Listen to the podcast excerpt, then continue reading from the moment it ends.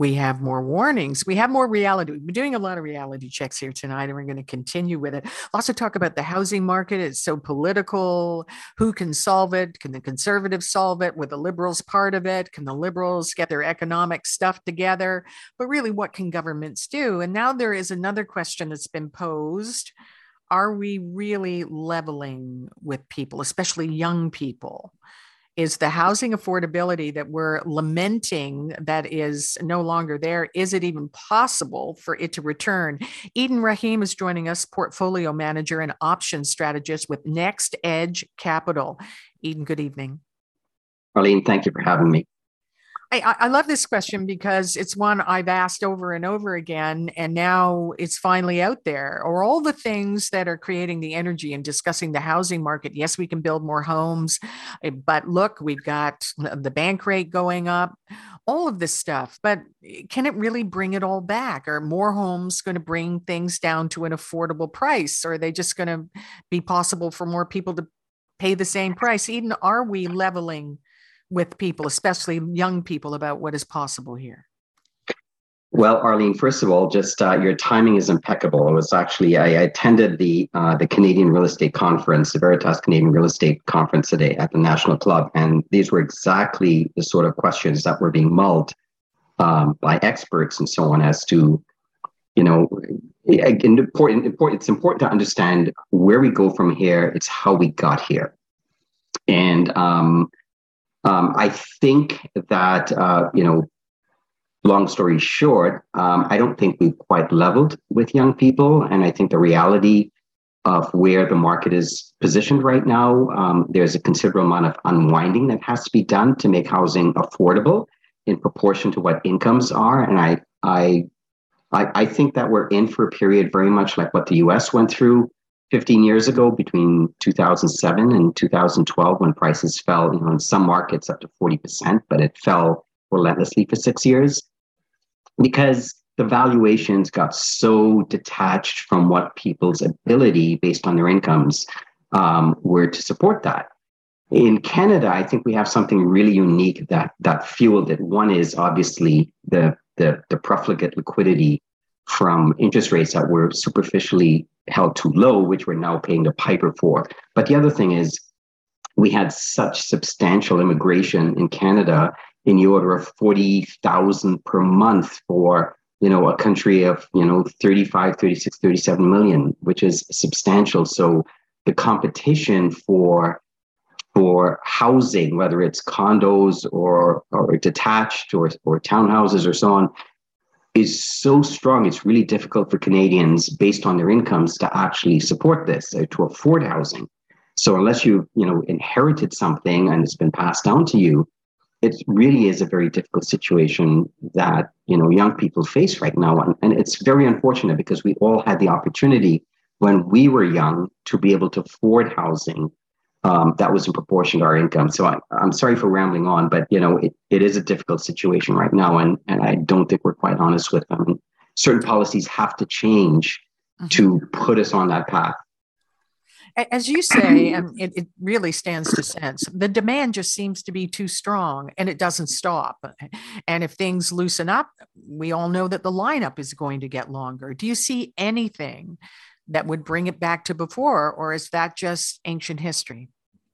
So it, it, it unfortunately, real estate is like an oil tanker. So if you go through every real estate bubble that's unwound, then the unwind takes like up to almost a decade. And in case of you know a place like Japan, it's been going on for 30 years. You know, even though they're near full employment. So um, in, in the case of Canada, the gap between you know, housing affordability and rental costs is so wide. It's the widest in the G7 that I think there is a lot of ground that has to be given to make housing affordable again based on our incomes. And then you add to that the fact that um, with the tightening that is regrettably necessary um, to bring the market back into balance, you know, bank lending standards are going to go up as well, which means that even access to credit, even if you are credit worthy, is going to become more difficult than it has been in the past. You know, to qualify, you know, you know, for for instance, you know, to qualify for certain mortgages now, you know, you're, you're stress tested at seven percent. You know, so so that's which is really more in line with how we had to qualify for mm-hmm. mortgages, you know, a decade yeah. or two ago, yeah. right? But the prices obviously aren't at those levels. But you have to qualify for that because you know, you know, having a half a million dollar plus mortgage now is is is is de rigueur. You know, mm-hmm. back then it would, would have been obscene. Um, so I think you know it it's really is an unfortunate state of affairs. We have to let this process run its course, and it's working in favor of young people. But unfortunately, it's not something that that is going to be rectified today or tomorrow. It's going to take many years. You know, I remember. Yeah, I remember years ago we used to talk about New York City, and here in Canada, we marveled, didn't we? Oh, man, that's right. Can't afford a place there, and London. Oh, and it was just not the case here in Canada. Absolutely. Well, now, well, now certainly New York is probably easier than than the city of Toronto. London probably is a little bit easier as well, or it's a level playing field. So, is this just about in its big cities, but I'm answering my own question. No, it's not. With the pandemic, we've seen all those little havens where people could do the other thing and they're under the same pressure. Well, you know that's a, that's a great point, and what we've seen as a result of the pandemic, you know, eh, you know, we're, we're accustomed to paying, you know, when times are more normal, maybe a thousand a square foot for housing in, in Toronto. Well, that's close to eighteen hundred dollars a square foot. But the remarkable thing is how expensive it is in the suburbs you know, distant places where, where it's a very long commute and so on. And, and everyone thinks that we'll forever be working from home. So they're, they're not gun shy about paying, you know, $1,200, $1,300 a square foot for suburban housing, which makes no sense at all. It absolutely makes no sense at all.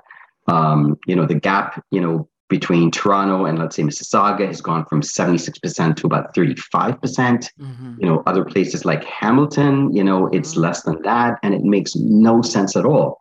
And you know, it, part of that is that pandemic flight. Now, of course, we've seen so many dislocations happen as a result of the pandemic. You know, mispricing everywhere. So you know, even that has to be corrected. It just doesn't make any sense. And again, we're going to see that migration back to the city. We're going to see that that move back.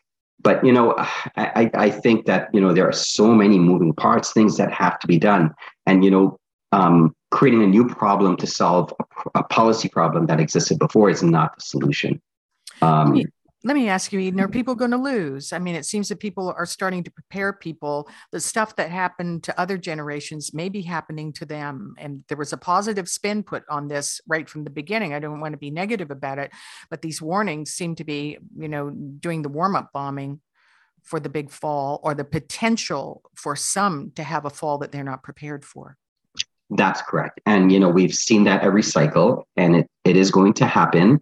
And again, you know, I, I, I don't want to sound like a Cassandra, but that you know we we we have the blueprint. You know, we we really just have to look south of the border and see what happened 15 years ago. You know, obviously there are different dynamics and different reasons, um, uh, but we have variations on that theme up here, and and you know with markets and stocks and all that, they'll have savage bear markets and it'll last a year, a year and a half, and then they recover because they're always forward looking and so on. Not so with housing. Housing is like um, like turning around turning around the Exxon Valdez. It's a long, drawn out process, and and and that's where we find ourselves, unfortunately. And and you know, ultimately, we. And again, I don't want to be simplistic or cavalier about it.